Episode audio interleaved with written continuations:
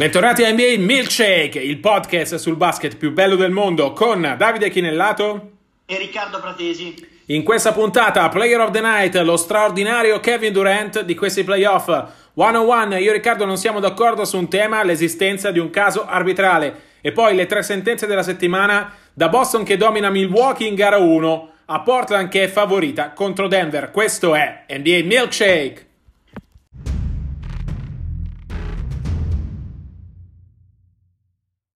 Questo è Player of the Night, il giocatore della notte non può essere che Kevin Durant, fenomenale anche in gara 1 contro i Rockets, dopo essere stato l'MVP dei Warriors e degli interi playoff nella serie contro i Clippers. 35 punti per debuttare in quella che è la sfida più attesa di questa postseason, quella tra Golden State e Houston, e Kerr che a fine partita ha detto che quello che Durant sta facendo gli ricorda un certo Michael con cui uh, Kerr ha giocato uh, ai Bulls per tre anni. Michael ovviamente è Jordan per chi non avesse unito i puntini. Riccardo, allora, Kevin Durant in questi playoff sta dimostrando di essere il giocatore più forte in circolazione, o no?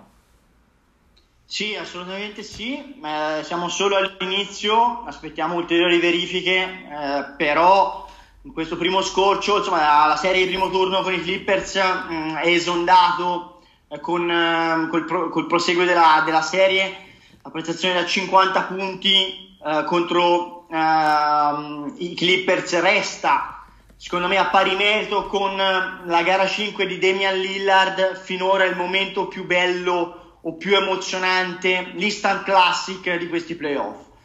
Anche stanotte è stato mh, mm, il realizzatore che ha garantito la costanza di rendimento, io l'ho chiamato, l'ho definito macchina da canestri nel pezzo per Gazzetta, perché comunque, specialmente nel secondo tempo in cui ha messo a posto anche le percentuali, eh, è stata la coperta di Linus eh, alla quale sono andati, sono, sono ricorsi eh, i Warriors ogni volta che si sono trovati in difficoltà. Poi è vero, il canestro della staffa, quello decisivo, è stato segnato da Steph Curry, poi è vero che le difese di Steph sono state decisive nel finale e Kevin Durant aveva perso una palla che poteva rimettere in partita uh, Houston, però uh, per body of work è stato il miglior giocatore della serie più importante e la serie anche che potrebbe darci, insomma, almeno sulla carta, la squadra da battere da qui a fine playoff. E quindi Kevin Durant non solo è il giocatore della notte, ma è finora il giocatore dei playoff. Diciamo che più di qualcuno parla di Warriors Rockets come di finals anticipate, anche, anche sui social. Il trend è quello, torniamo, torniamo, a Durant che è una macchina da canestri, ma eh, sta dimostrando quanto sia diventato un giocatore completo molto più di quanto fosse Oklahoma City. I suoi tre anni a Golden State, questo è il terzo, gli hanno permesso di trasformarsi da semplice, per quanto meravigliosa e per quanto probabilmente unica, una delle migliori viste nella storia, macchina per canestri, a giocatore completo in grado di fare la differenza su entrambi i lati del campo. KD è cresciuto in difesa tantissimo da quando è a Golden State, una caratteristica che non aveva a Oklahoma City, è cresciuto in visione di gioco, è cresciuto uh, in leadership non tanto uh, come leader vocale, come esempio da seguire, ma come giocatore a cui affidare il pallone, a cui chiedere miracoli, anche in un contesto dove accanto altri tre fenomeni almeno come quello dei Warriors. In questi playoff, complice l'infortunio di Curry e Clay, in gara 1 è stato assolutamente decisivo, a lui i Warriors dovevano aggrapparsi e lui ha fatto eh, nella serie contro i Clippers è venuto fuori alla distanza uscendo da quelle prime due partite non all'altezza in cui Pat Beverly era riuscito a entrargli nella testa. È anche per questo che dico che KD è l'MVP del primo turno e finora per me l'MVP dei playoff anche più di Lillard, anche più uh, di Jokic, anche più di Kawhi di cui magari parleremo dopo. È il giocatore che sta emergendo come quello che fa la differenza quando conta di più non è un paradosso che uh, stia diventando più clutch perché secondo me si sente più tranquillo una squadra come i Warriors. Essendo attorniato da tre altri All-Star, sarebbero stati quattro se Cousins non si fosse infortunato, non parliamo tanto di quest'anno, ma in assoluto ovviamente. Chiaro che lui quelle titubanze che poteva avere down the stretch quando la partita era in bilico, adesso uh, non, non dico si siano completamente sparite, ma quantomeno si sono mimetizzate. Diciamo sta diventando anche un giocatore più clutch, rispetto al recente passato, proprio perché secondo me si sente le spalle coperte da tanti altri giocatori che sono minacce offensive e eh, è anche un discorso tecnico, è chiaro che non può essere continuamente raddoppiato perché non è che puoi lasciare liberi i giocatori come Steph e i giocatori come Clay. È un paradosso che questa completa maturazione e il fatto che si stia prendendo i Warriors uh, non tanto come faccia della franchigia perché Steph resta sempre i Golden State Warriors uh, per maturità, per leadership, perché uh, per esperienza e militanza. Ricordiamoci che Steph ha vinto anche senza Durante, Durante non ha vinto senza Steph. Però se li sta prendendo proprio dal punto di vista tecnico come primo realizzatore. È un paradosso, dicevo, perché questo potrebbe essere il suo ultimo anno con i Warriors. Poi ne parleremo, ci sarà tempo e, e, e avremo sicuramente voglia di farlo nel, nel proseguo dei playoff e magari a fine stagione, eh, successive puntate di milkshake, ma ricordiamo che, che Kevin Durant fine stagione eh, può accasarsi altrove, eh, i rumors si stanno eh, ovviamente susseguendo uno dietro l'altro, vorrà, non, sono, non, farà più sconti, l'ha detto e l'ha ribadito, bisogna vedere quanto Golden State sia disposta eventualmente a rinunciare ad altre pedine fondamentali e bisognerebbe usare il plurale in caso di rinnovo Durant o se, eh, o se invece a malincuore lo lascerà andare per confermare il resto del nucleo storico.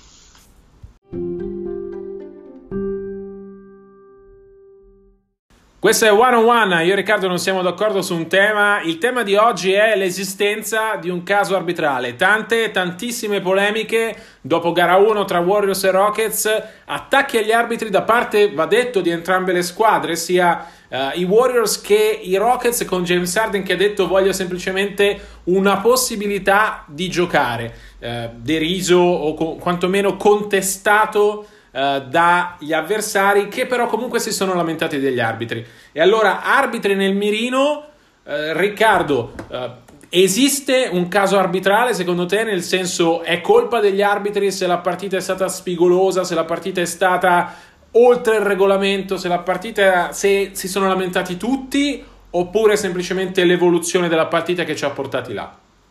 Ah, ah, il caso arbitrale c'è, grande come un grattacielo americano, eh, non è tanto la singola partita, ma è lo specchio di quella che è la situazione arbitrale, secondo me, in questo momento negli Stati Uniti, soprattutto in NBA.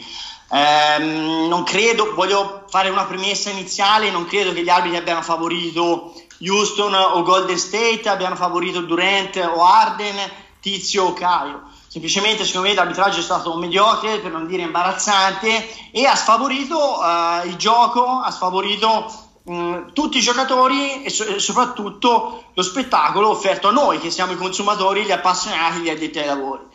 Um, nel mirino in particolare voglio fare un, un secondo addendum ed è questo. Io credo che esista un metro arbitrale per la stagione regolare e un metro arbitrale per i playoff. Sono due metri arbitrali completamente diversi ed è chiaro che i giocatori non sono, che esistono da sempre, ed è chiaro che giocatori, alcuni giocatori possono avere difficoltà ad adeguarsi al cambio di metro arbitrale oppure possono usarlo come scusa quando le cose vanno male. Esiste un'ulteriore differenza di metro arbitrale che è storicamente quello applicato ai comuni mortali, tra virgolette, e quello applicato alle stelle che fanno vendere il prodotto, in America il prodotto è tutto, porta soldini e che hanno una tutela arbitrale clamorosa. Le stelle hanno dei fischi se anche solo Però, aspetta, hanno dei giocatori che respirano ti fermo, vicino, ti fermo qui. se quello che dici tu fosse, fosse corretto James Harden non si sarebbe lamentato perché James Harden viene dipinto come la stella più protetta dagli arbitri no? è, una, è un leitmotiv che l'ha accompagnato per tutta la stagione e invece arriviamo a la partita più importante dell'anno fin qui, gara 1 tra Warriors e Rockets, la serie che tutti vogliono, e la star più protetta, dagli, la star che viene definita quella più protetta dagli arbitri, si lamenta degli arbitri. Si lamenta degli arbitri perché ha la faccia come il di dietro, perché stato, ha campeggiato in lunetta tutta la sera, è stato in lunetta tutta la sera, a un certo punto aveva più tiri liberi di lui di tutti i Warriors messi insieme. E, e il fatto che lui si lamenti dimostra che eh, ha diciamo, espudorato nelle sue richieste, ma non significa che non sia stato tutelato. Vai a vedere quanti punti ha ricavato, ha sbagliato solo un tiro libero, tra l'altro nel finale, vai a vedere quanti punti ha ricavato James Harden ieri in una partita in cui non la metteva mai tranne che lunetta. È un grandissimo tiratore dei liberi e come sempre ha fatto la differenza da, dalla lunetta. Però ecco, non voglio che si trasformi in un'ardenzia. No, no, esatto, esatto. Quello, torniamo, torniamo al tema originale. Semplicemente io rispondevo alla tua provocazione che ci sta, però ci sta anche la mia replica. Eh. E allora il mio caso è, è, diverso, nel senso per me il caso arbitrale non esiste. Gli arbitri sono la terza squadra in campo che nessuno si fila, sono una squadra che scontenta sempre comunque tutti, qualsiasi decisione prenda, anche la più azzeccata, ci sarà sempre comunque qualcuno che protesta, sono la squadra che nessuno si fila e che tutti fischiano qualsiasi cosa fanno. Credo che ci voglia prima di tutto un grande rispetto per questa professione che è un rispetto che non c'è. Io ho avuto la fortuna qualche anno fa di passare un'intera giornata con una terna arbitrale NBA vi assicuro che la pressione a cui sono sottoposti gli arbitri è paragonabile, se non addirittura superiore, a quella a cui vengono sottoposti i giocatori. Sbagliare ci sta, non ci sto quando sento uh, cose tipo uh, gli arbitri favoriscono una squadra piuttosto che un'altra, questo credo Riccardo sia l'unico punto della discussione su cui siamo d'accordo. Non esiste un complotto per favorire uh, i Warriors per favorire i Rockets, per favorire i Celtics. Non esiste, toglietevelo dalla testa. Gli arbitri sono professionisti che fanno il loro lavoro. Lo fanno in una situazione di estrema difficoltà perché provate voi a stare dietro ai migliori atleti del mondo. Anche non, diment- non dimenticate che in NBA non c'è un limite di età, per cui abbiamo arbitri anche sopra i 60. Dick Bavetta è stato uno dei più celebri a livello di nomi ed ha arbitrato vicino ai 70 anni. Eh, Crawford, un altro. Non dimentichiamoci, non dimentichiamoci che anche questi sono professionisti e non sono pagati per nulla come i professionisti che arbitrano. Detto questo, è in atto un ricambio generazionale a livello arbitrale. I grandi nomi Uh, I grandi arbitri del passato non ci sono più, c'è una nuova generazione di fischietti da, firmare, da formare. Scusate. Qualche errore è fisiologico, come sbagliano i liberi i giocatori, come sbagliano le triple decisive i giocatori, possono sbagliare anche gli arbitri. Non ci deve però essere quello che è uscito dopo qui, una contestazione generale, perché gli arbitri applicano il regolamento. Andiamo a vedere l'unico metro che abbiamo per capire se un arbitro sta facendo bene, vale a dire uh, il last minute report, che è il, il, il, foglio delle chiamate in cui la Lega, in cui l'NBA ogni giorno analizza le partite e analizza chiamata per chiamata. Guardate quel, quel last minute report, scoprirete che il 99% delle chiamate arbitrali sono, o delle non chiamate arbitrali sono corrette. E allora gli arbitri stanno arbitrando al meglio delle proprie possibilità eh, degli errori sono fisiologici, come dicevo, sono fisio- fisiologici gli errori dei giocatori, fa tutto parte di quello che rende l'NBA uno sport meraviglioso e il basket uno sport meraviglioso. Questi arbitri non vanno crocifissi ogni volta che eh, c'è qualcosa che non va perché comunque vada ci sarà qualcuno che si lamenta degli arbitri. Meritano rispetto. Nello specifico, i- ieri sera il metro arbitrale è quello che vogliamo vedere nei playoff c'è stato qualche chiamata a mio parere discutibile, ma come ci sono stati gli errori dei giocatori. L'arbitro, gli arbitri in questo caso vanno salvaguardati, non vanno crocifissi come, sta, come è successo dopo quella partita. Allora, eh, un paio di cose per chiudere il segmento. Allora, sul rispetto che meritano gli arbitri, eh, sono d'accordo sul fatto che non parteggino né per l'una né per l'altra squadra o per quel giocatore o per quell'altro giocatore, al di là del fatto che ogni giocatore ha una sua reputazione con gli arbitri, ma meritata in base a come si comporta. Siamo d'accordissimo, però un, su un paio di cose sono di nuovo profondamente in disaccordo. Una eh, la più importante è questa cosa del 90%, 99%, le chiamate giuste. Allora, il problema è di fondo, è culturale e sociale. Io ho abitato negli Stati Uniti 4 anni e c'è in America, la, voglio dire, per cultura, la necessità di seguire un protocollo e una procedura. Eh, questo protocollo e questa procedura eh, prescindono dal buon senso. Secondo me il, la prima grande dose di un grande arbitro è il buon senso, cioè capire il momento, la situazione, non seguire pedissequamente una procedura, ma capire il, la sceneggiatura, il contesto, il momento e soprattutto salvaguardare lo spirito del gioco. E gli arbitri NBA hanno una totale mancanza di buon senso, che non è eh, un una, uh, tratto della categoria, ma è un tratto della cultura alla quale appartiene. Ed è un grosso problema perché capire il momento, secondo me, rende un arbitro migliore o peggiore.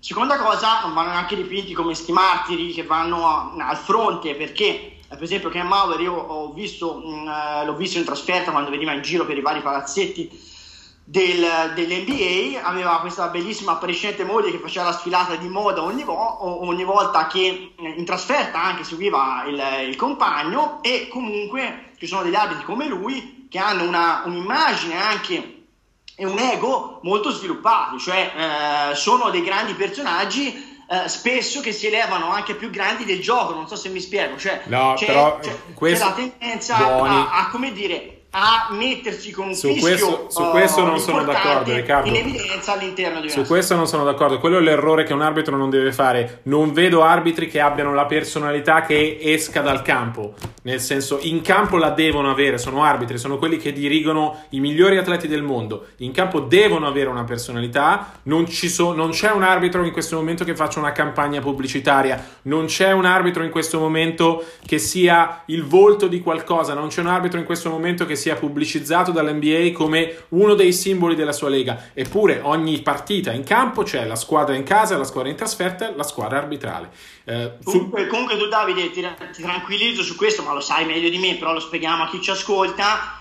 In America c'è un rispetto per le autorità, qualunque sia l'autorità in qualunque campo, molto diverso da quello che c'è in Italia e quindi al di là di quelle che possono essere le campagne social, vi assicuro e assicuro che rispetto verso la classe arbitrale, proprio perché rappresenta la legge applicata nel contesto cestistico, eh, c'è molto più che da noi. Ecco, per cui eh, insomma, l'attacco mh, mm, non è mai, o, o, ben difficilmente rispetto a quello che accade le, alle nostre latitudini, non è mai alla persona, all'uomo, ma sempre al professionista che eventualmente ha fatto un errore più o meno grave.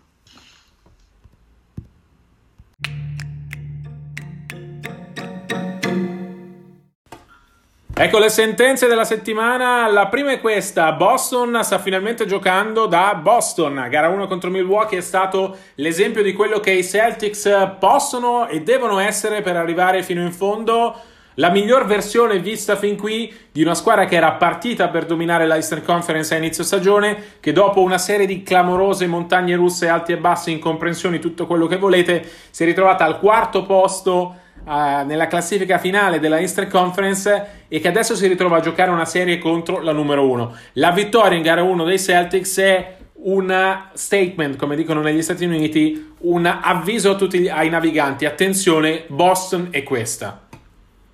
Eh, eh, sul talento non abbiamo mai avuto niente da dire. Uno per uno, i primi 8-9 eh, sono il miglior gruppo dell'intera NBA a est.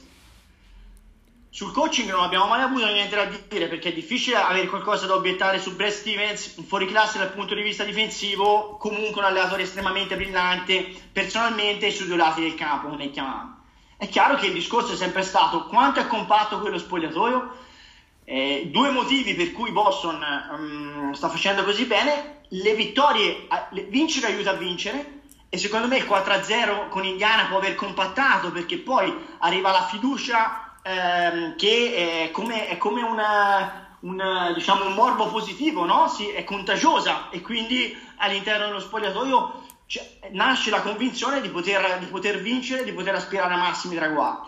E secondo me, paradossalmente, il, l'infortunio di Smart, che è assolutamente pezzo eh, importante del puzzle dei Verdi, ma soprattutto dal punto di vista difensivo, ma che toglieva minuti a giocatori assolutamente esatto. importanti e che ne volevano di più soprattutto Brown, ma lo stesso Rosier che può giocare ora anche assieme a um, Irving, ha reso questi giocatori molto più fiduciosi. Esatto, eh, Riccardo. Stiamo vedendo un ottimo Hayward e questi due ragazzi stanno giocando molto meglio rispetto alle ultime uscite, per esempio. Volevo arrivare proprio lì. Credo che questi playoff abbiano permesso a Boston di cristallizzare delle gerarchie che in regular season erano molto più fumose. Il numero uno è Kyrie Irving. In questa serie il secondo miglior giocatore deve essere Al Orford perché difende su Giannis Antetokounmpo.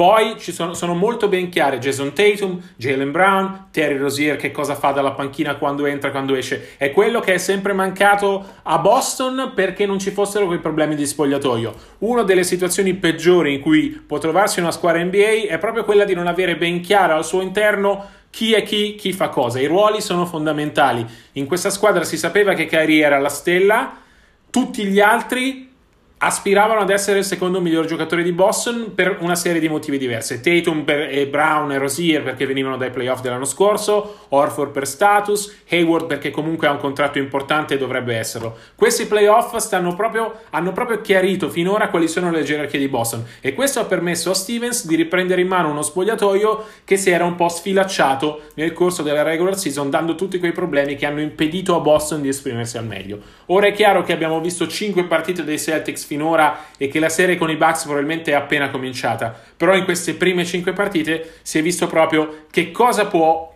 essere Boston e che cosa deve fare Boston per andare poi fino in fondo alle finals. Tra l'altro Davide 1-0 uh, Stevens con Budenholzer perché la difesa di Orford e Baines è stata straordinaria su Antetokounmpo il possibile, probabile, questo lo, decido, lo sapremo presto, MVP è stato limitato uh, enormemente, ben più delle, delle previsioni pre-partita e i Bucks si sono trovati senza un piano B. Nella serata in cui Antetokounmpo non segnava al ferro e in cui eh, i tiri a tre non, eh, non, non, non, andavano a bersaglio, i Bucks si sono trovati nudi. Ecco, da questo punto di vista, secondo me, l'avevo già detto in milkshake mh, nelle edizioni passate, la mancanza di Brogdon, che è una poglia cerebrale rispetto al decision making di Hill, ma soprattutto di Bledsoe, si è fatta sentire parecchio. La seconda sentenza della settimana è che Kawhi Leonard ha raggiunto il livello Jordan, ovviamente con tutte le debite proporzioni, però gara 1 uh, eh, tra Raptors e Philadelphia è stata uh, il reminder di Kawhi che è tra i migliori 5 giocatori, ha fatto una partita straordinaria, 45 punti, fondamentale, assolutamente decisivo, sia in attacco che in difesa e sono tornati i paragoni con Jordan, ora facendo le debite proporzioni tra l'attaccante Jordan e l'attaccante Leonard, tra i, mm, tra i, due esiste un abisso clamoroso ovviamente a favore di Jordan. Kawhi è il giocatore più completo in circolazione in NBA in questo momento e in attacco è assolutamente esploso. Tu te lo ricordi agli Spurs, Riccardo non era assolutamente questo fenomeno in grado di fare 45 punti in una partita playoff. Quel, così Kawhi non l'abbiamo mai visto. Non l'abbiamo mai visto, del resto era quello che voleva, voleva una squadra che giocasse per lui, che potesse essere un grande primo attore anche in attacco, oltre il sistema, ed era esattamente quello di cui Toronto aveva bisogno, un giocatore che andasse oltre il sistema e riuscisse a sopperire alle magagne di un gruppo che a playoff era sempre finito corto, tra virgolette. Eh, credo che abbiamo parlato di Durant, eh, Leonard è stato sia in questo momento come Durant a Ovest, il giocatore che è Est cambia gli equilibri delle serie anche in prospettiva, nonostante gli esplodi di Lillard che secondo me in questo momento è stato straordinario finora.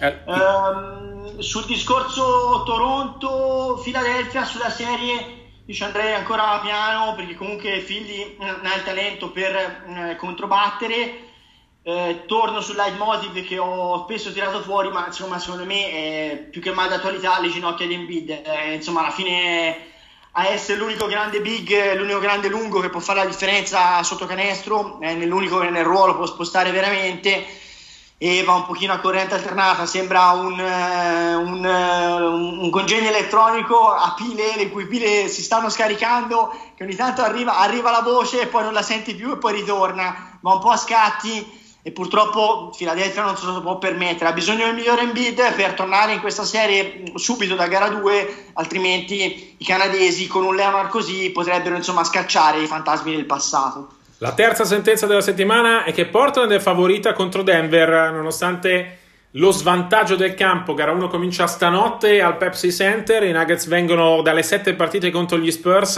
e dal finale thrilling di quell'ultima gara.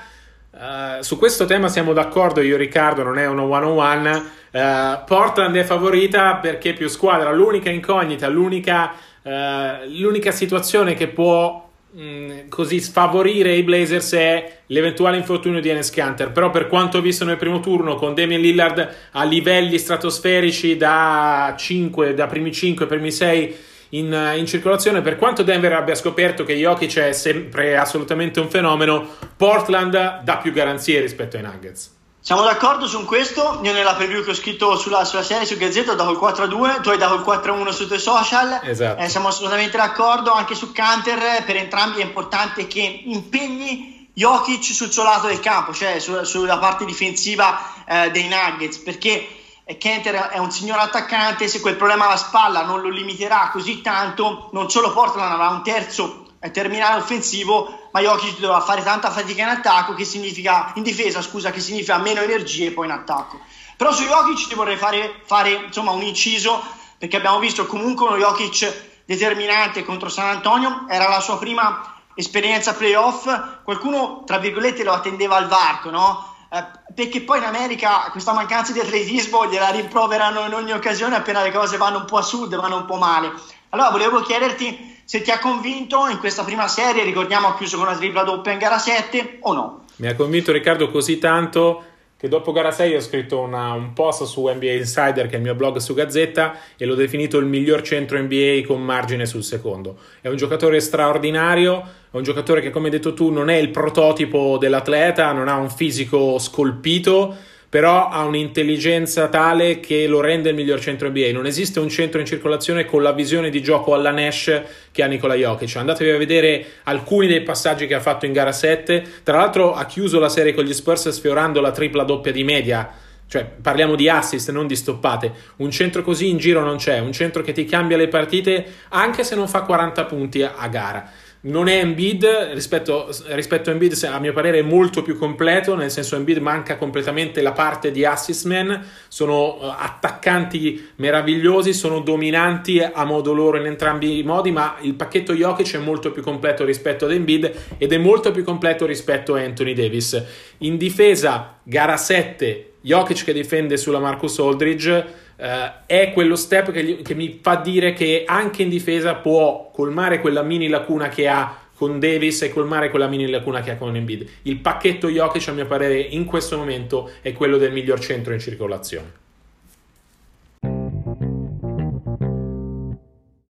Si chiude qui la ventiseiesima puntata di NBA Milkshake, noi vi diamo appuntamento a martedì prossimo, stavolta abbiamo anticipato, vi ricordiamo che per tutte le notizie 24-7 sull'NBA di seguirci sui nostri profili sui social network, in particolare su Twitter, at di Chinellato, at rpral75, in questa puntata abbiamo musiche inedite di Coclea, a presto e buona NBA!